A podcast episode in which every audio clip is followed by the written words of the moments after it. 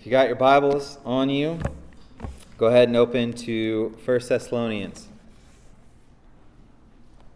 We have been traveling through 1 Thessalonians for this entire semester, and we have been uh, in the midst of a series called 1 Thessalonians Living a Life Defined by the Gospel. And we have seen a lot of gospel principles play out. We've talked about sanctification. We've talked about loving one another. We've talked about burdening ourselves for one another. We've talked about what it means to preach the gospel and to share the gospel with others. We've talked about the things of sanctification. We've talked about sexual morality. We've talked about what it means to love one another more and more. We've talked about perseverance. All things that help us live a life that is defined by the gospel, just as the Thessalonians were doing. They were living a life defined by the gospel. But there's one thing that we haven't really hit about the gospel yet. Not truly, not in its full form. And that is the thought of hope. It says in 1 Peter that we have been born again to a living hope meaning it's not a dead hope. It's not something that's just stationary. It's not something that's just there. It's something that's vibrant. It's something that lives with us and in us and continues through us. And hope is what we're going to be talking about tonight. Hope because, one, we are in the Christmas season, we are in the Advent season which I'll get to in just a minute, and two, because that's exactly what our scripture leads us to right now. Like I said, we're going to be in 1 Thessalonians chapter 4, and we're going to be looking at verses 13 through 18 tonight. But instead of starting just at, at 13, I wanted uh, us to start our time parked on, on verse 18, the very end of what we're going to be focusing on tonight. So go ahead and, and jump to verse 18 there, 1 Thessalonians 4.18, because I want us to start there because this verse lays out the reason for us, the reason for us to be reminded of what Paul is teaching. Paul starts with the words, therefore. A therefore statement meaning because. Because of everything I've said, here's what you need to do. And we'll get to the because of everything I've said. But what he says in verse 18 is therefore encourage one another with these words. The words that we are focusing on tonight, and those verses that come right before that, we need to understand that Paul sees them as an encouragement to one another. He sees them as an encouragement for us. And, and that's what he's pleading with the Thessalonians to do, is to use the words that he just said as an encouragement.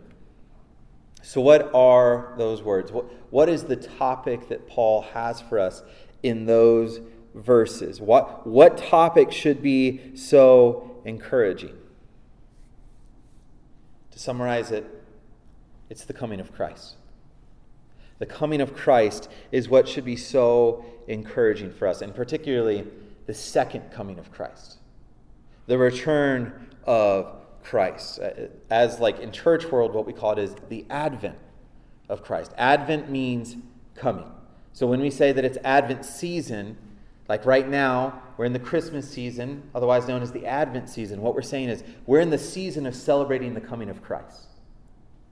And that's when we gather together on Christmas Eve and Christmas, and we actually celebrate the fact that Christ came to earth. That was the first Advent.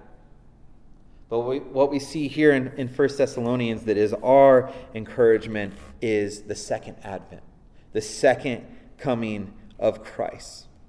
So, some of you might have been familiar with that term Advent and the season that we are in right now, and, and how we are celebrating Christ's first coming, and the fact that he was born to a Virgin Mary and he was born in the town of Bethlehem. And I love that the Lord so chose for us to hit these verses at the start of the Christmas season.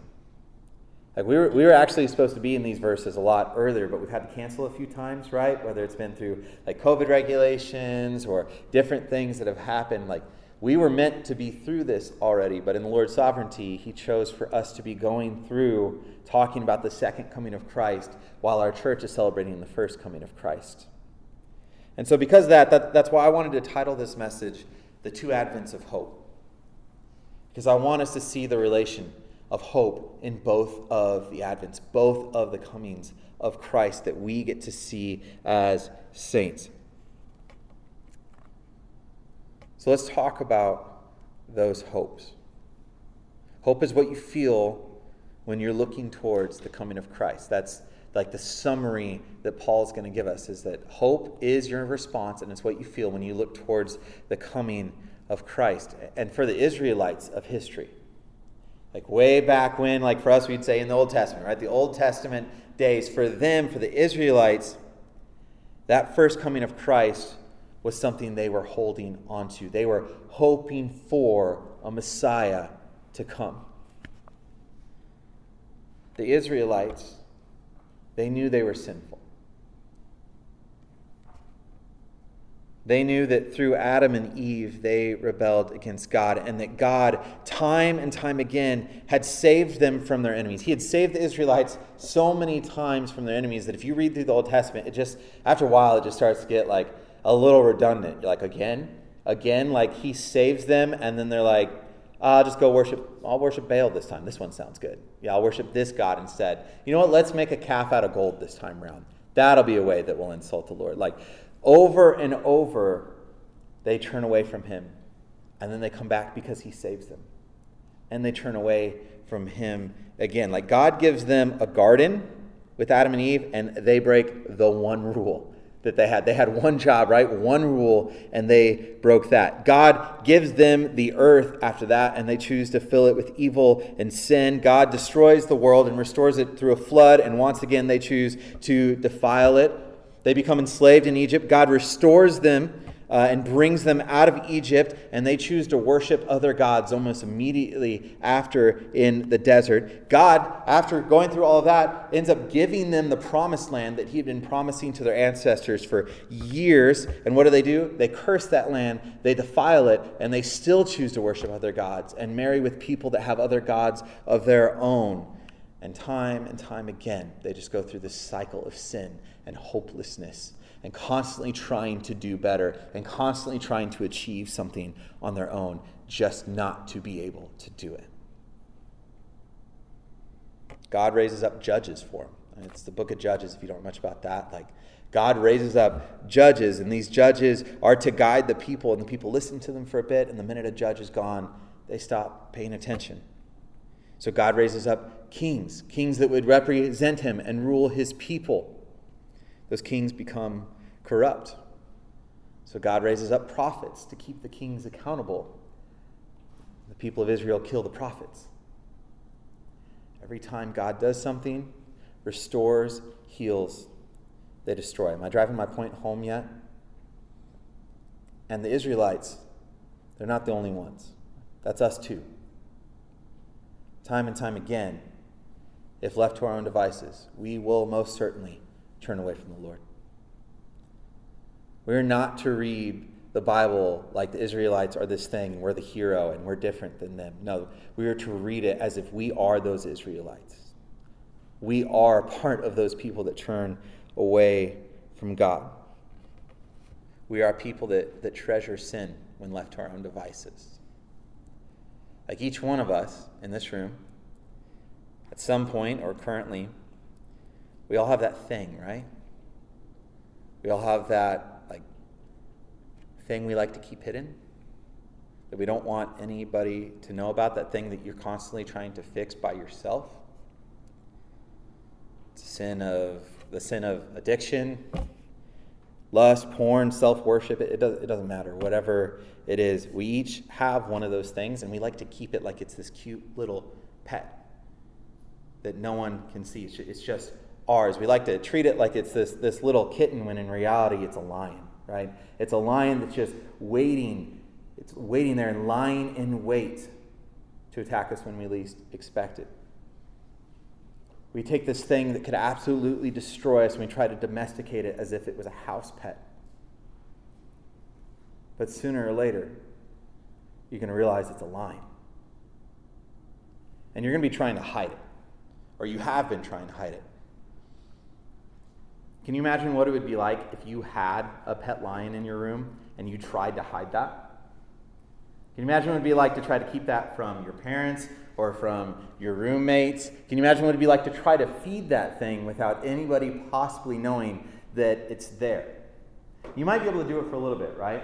In your own strength, you might be able to, to somehow get enough food for it for a while as it's growing. You might be able to keep people out of your room. You might be able to figure out how to come up with the fact that like your mattress has been destroyed and like you're getting all these weird bruises and injuries all over you from taking care of this wild animal. But at some point, the truth is going to come out because you can only imagine just how burdensome it would be to hide that secret. Imagine how burdensome it would get to be all by yourself in that. The stress, the pain, the hurt, the loneliness. It's like our cycle of sin. It does get burdensome, it gets weighty, it gets hard to hide. We try to do it on our own, we try to say it's okay. But at some point, we all get to the point, and if you know Christ, you have been to that point where it's too much. And you realize and see that you need something. You need something greater. You need something more. You are holding out for a hope that there is something greater. And before you knew Christ, you didn't know what that was. And then Christ revealed himself and it clicked. That's the hope that I've been waiting for. And for the world, that's still the thing. And maybe for some of you, I'm not going to pretend that each one of you has come to a personal saving faith in Christ. I'm not going to make that assumption for you. That's for you to hear me as I'm speaking and evaluate that yourself. But I do want you to see that at some point there comes this sense that you need hope and that you're hoping for this salvation. And that's the same kind of hope that the Israelites had. For years and years and years, they had this idolatry and the sinfulness and going against God and trying to please Him and not being able to please Him. And time and time again, the Lord would promise them a Savior was coming. It started in Genesis 3 when He said, like, hey, there's going to be someone that comes from Eve and like there's going to be this whole thing and like he's going to crush the head of the serpent the serpent's going to bruise his heel and it started with that little kernel of hope and it continued as it went through the kings like king david himself was promised like somebody's going to come from your line and that person's kingdom is going to last forever there will be no end to the kingdom in which i will give a son that comes from your line and so the people then had something new to hold on to we're going to have a king they said, We're going to have a king that will save us. And the prophets, time and time again. Like, Christmas is a beautiful time because you can go back and you can read, like, Isaiah and, and Hosea and, and Malachi and all these prophets that time and time again preached that there would be a child born that would be this hope. And they waited for thousands of years. And if you're here this last Sunday, our pastor just preached on how, like, there was even a time for like 400 years where it was just dead silent. The last of the prophets had spoken, and nothing else had been made known. They waited through tough times, times of silence. But eventually, it came. And I say all that because I want you to feel the light at the end of the tunnel that they would have had. I want you to see the hope that was the first coming of Christ. They were expecting this king that would restore Israel and, and, conquer the world. They were expecting this prophet that would be able to preach the truth and the only truth. And they were expecting this priest that would come and actually rectify them with the Lord and, and represent them to God, like they were waiting for all these huge things. And God delivered it in the quiet of night in a little town like a whisper. And slowly, they got to see that that hope had been fulfilled. That's the hope of the first advent, but that's not where the hope stops. Because just as the Israelites of history looked forward to the first advent, so now we get the opportunity to look forward to the second advent. We get the opportunity to look forward to Christ's coming, just like they did. And that's what we get to see here in the passage tonight. So let's dive into the full passage as a whole this time. 1 Thessalonians chapter 4, starting in verse 13. I'm going to read through the whole thing and then we'll just go through it verse by verse. Paul says, But we do not want you to be uninformed, brothers, about those who are asleep, that you may not grieve as others who have no hope. For since we believe that Jesus died and rose again, even so, through Jesus, God will bring with him those who have fallen asleep. For this we declare to you by a word from the Lord, that we who are alive, who are left until the coming of the Lord, will not precede those who have fallen asleep. For the Lord himself will descend from heaven with a cry of command, with the voice of an archangel, and with the sound of the trumpet of God. And the dead in Christ will rise first. Then we who are alive, who are left, will be caught up together with them in the clouds to meet the Lord in the air so we will always be with the Lord. So, in summary, Paul is saying that those who have already seen the hope of the first advent, those who have placed their faith in Christ, like it says in verse 14, it's, it's those who believe that Jesus died and rose again. Like those people are the ones who get to look forward to a second advent. Those are the people that look forward to Jesus' return. The ones who truly believe and live in the reality that Jesus the Christ died on the cross for your sins, died on the, the cross for the sins that we commit against God, which is essentially like high treason against the king. Like those sins, Jesus died for those, for you to be forgiven. And if you believe that, you get the opportunity, you get the pleasure, you get the hope of waiting for the return of Jesus himself. You get to look forward to that. That is our treasure. That is our prize, is that that is something we get to participate in. The sheer thought of that in your soul should inspire a hope. But there's a few different hopes in here. There's two that Paul sort of fleshes out. It's a hope that we will see those who have died, and a hope that um, they will someday be done with this earth and done with its shortcomings and finally be with Jesus.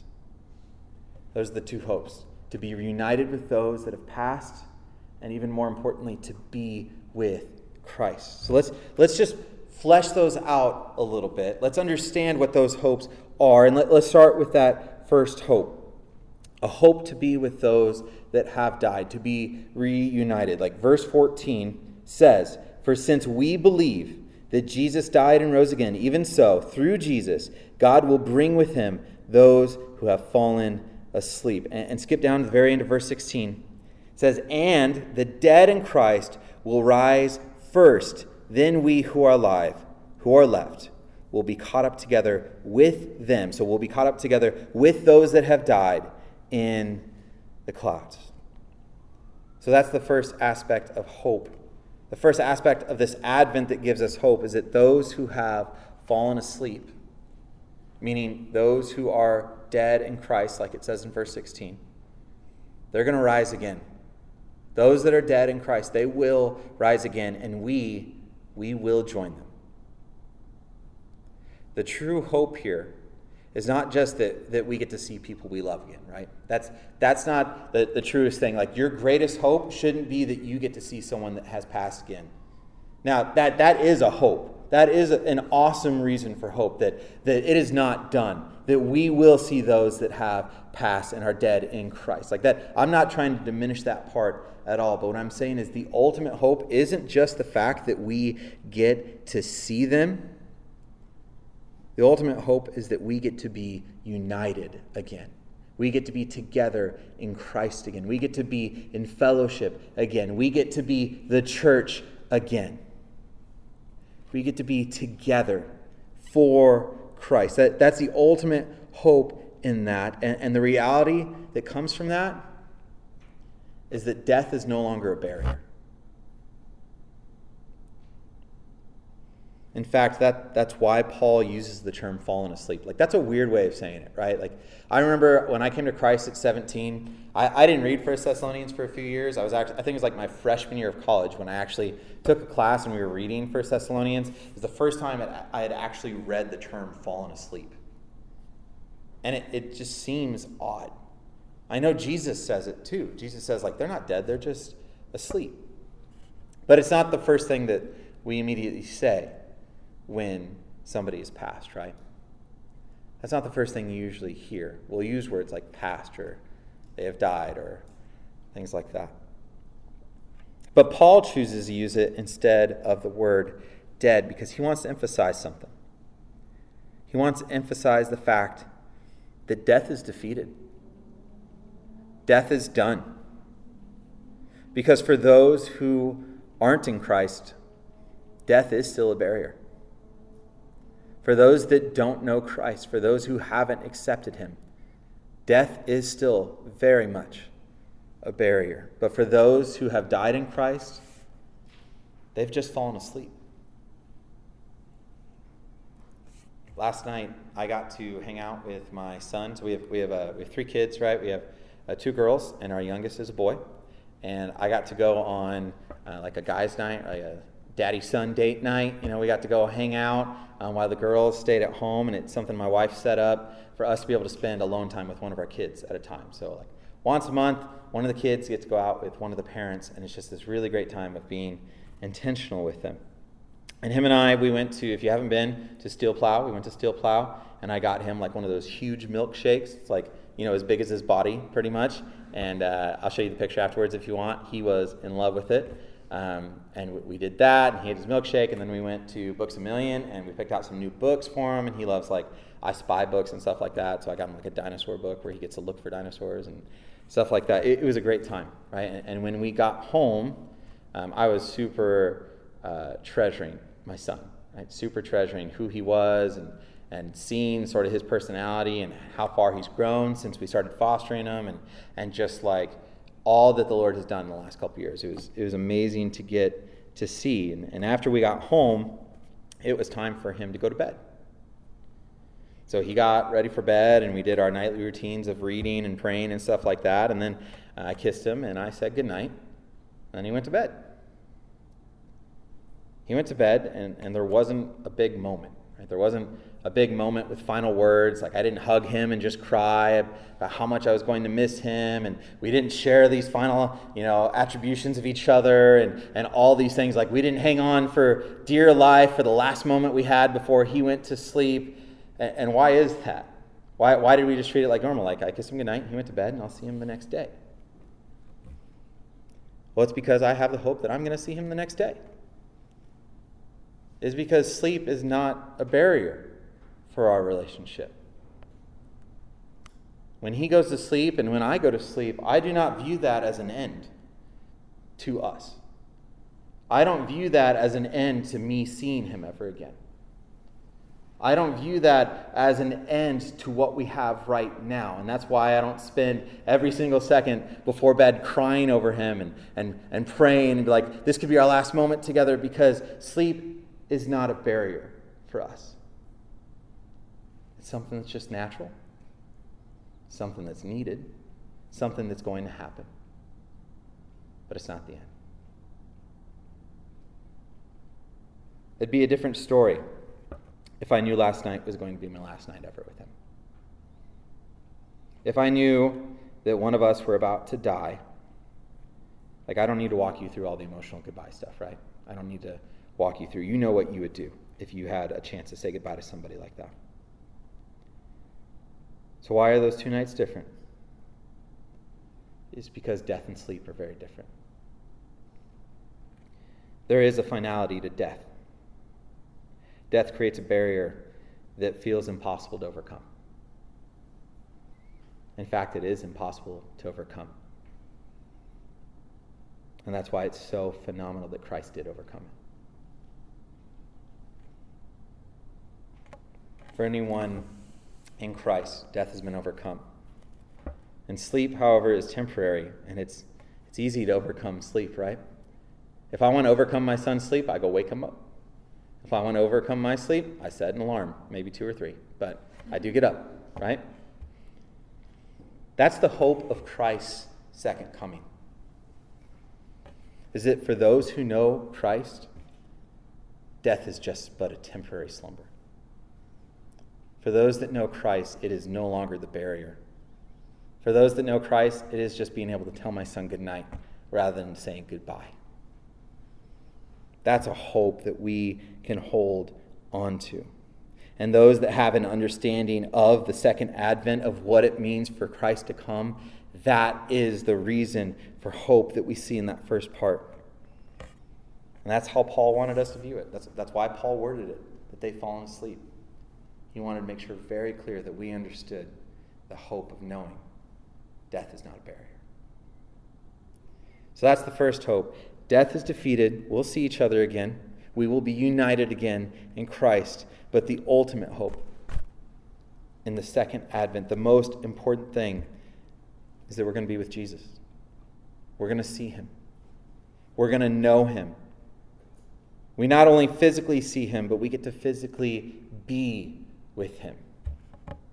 Look back at verse 16 with me. It says, For the Lord himself, the Jesus himself, will descend from heaven with a cry of command, with the voice of an archangel, and with the sound of the trumpet of God. So, so summary, it's going to be loud and it's going to be obvious when he comes. That, that's what you can draw from that. Application point taken. When Jesus comes, it's loud and it's obvious, and there's no mistaking that it's going to be just that. The first advent was a quiet whisper in the middle of the night, and the second advent is the exact opposite. Everyone will know when it's happening, and it will be announced to everybody that it has happened and it is finished.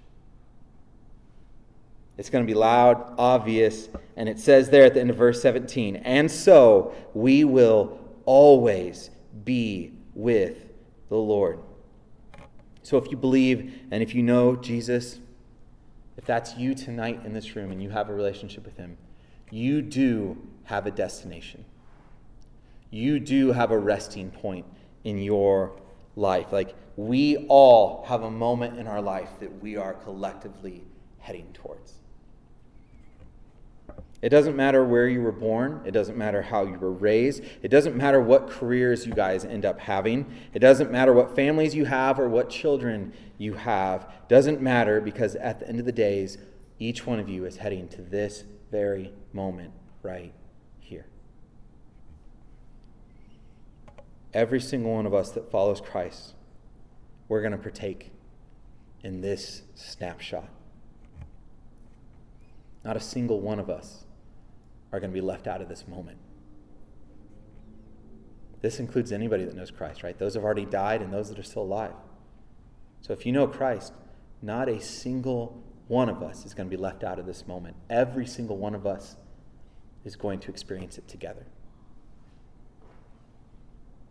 So there will be a day in your life when your ears are bursting to the seams with the sound of trumpets and an angel shouting, and you will indeed see Jesus himself. And your eyes, think about that, like your very own eyes that you have, will see exactly what is described here. You can't get more future telling than that. You can't get more precise and exact than that description right there. The ultimate promise that everybody gets to partake in that knows Christ. Yeah, we're all different passengers. We all got on the bus at different times and in different places, but that bus is heading to one spot, And that's this spot right here. And I know for me, that's so cool. It's so cool to think about that. And it's very encouraging that I'm heading that way no matter what I do. I'm heading that way no matter what decision I make, no matter what college I decide to go to, no matter what career I choose to take, no matter who I choose to marry. Like if I know Christ and I follow him, I am heading. The bus is going to that spot right there. And I will see Jesus, and I will see those that have known him and those that do know him. And in that moment, careers and death and relationships and money and cars, none of it's going to matter. That's the hope of the second advent. That's the hope that we have. And it, it is just as great, if not greater, than the first hope. Thousands of years, people waited for a quiet whisper just to hope and pray and see and figure out who the Christ might be. And now we've, we've waited a couple thousand years. God's people have. Maybe we'll wait a couple thousand more. I don't know. It's 2020. Maybe we'll wait another day. I have no idea. But what I do know is that that hope of the second coming will be like it in the fact that it's filled with so much joy, so much hope, so much promise. And completely unlike the first one, the fact it will be loud and it will be obnoxious and it will be obvious. And it will be a true celebration of joy. So that's how these line up tonight. We get to see just how awesome God is and see how He planned both of these comings. And while we celebrate the first Advent on Christmas Eve and we get together, and if you come to our church, you know, we got the candlelights and, and like we actually like celebrate the fact that Christ came to earth. And like all the while you're thinking about that, think about how it's going to compare and it's going to pale in comparison to the ultimate and second Advent, the second coming of Christ. And I, I pray that helps you worship even more. And things you should be left with tonight, that's hope. So where's yours? Is that where your hope is? Does your hope fall in the second coming of Christ? When I talk about that, when I read that, does that stir a passion inside of you, an excitement to be a part of that? Or does it not? I can definitely think of times in my life where it did not excite me. I was like, you know, Lord, I, I, would, I would love if you came, Jesus, but if I could just get married before you came, that would be sort of cool. Like, I, I wouldn't be mad, Jesus, if you decided to come, like, you know, after I had my first kid. I'd like to meet him. It'd be, it'd be nice. So that was, that was me, just like resting in that. And now I have kids. I'm like, Lord Jesus, please come. Please come right now. I'm so ready for this. And I'm sure a time will come and like a day when I'm like, you know what, you can wait, God. It's okay. You can wait. Like, I'm cool living where I am right now. Like, my heart is constantly struggling with the things in life. And I know yours is too. We saw that in the Israelites time and time again. Our hearts will constantly struggle. So, for you, your message tonight is where's your hope? And if it's not where it should be, how can you get it there? And I tell you every time, right? The first thing I tell you every time when you don't know what to do and you don't know how to get there, what do you do? You pray. You pray and seek, and the Lord will provide. And through His Word and through His Spirit, He will show you.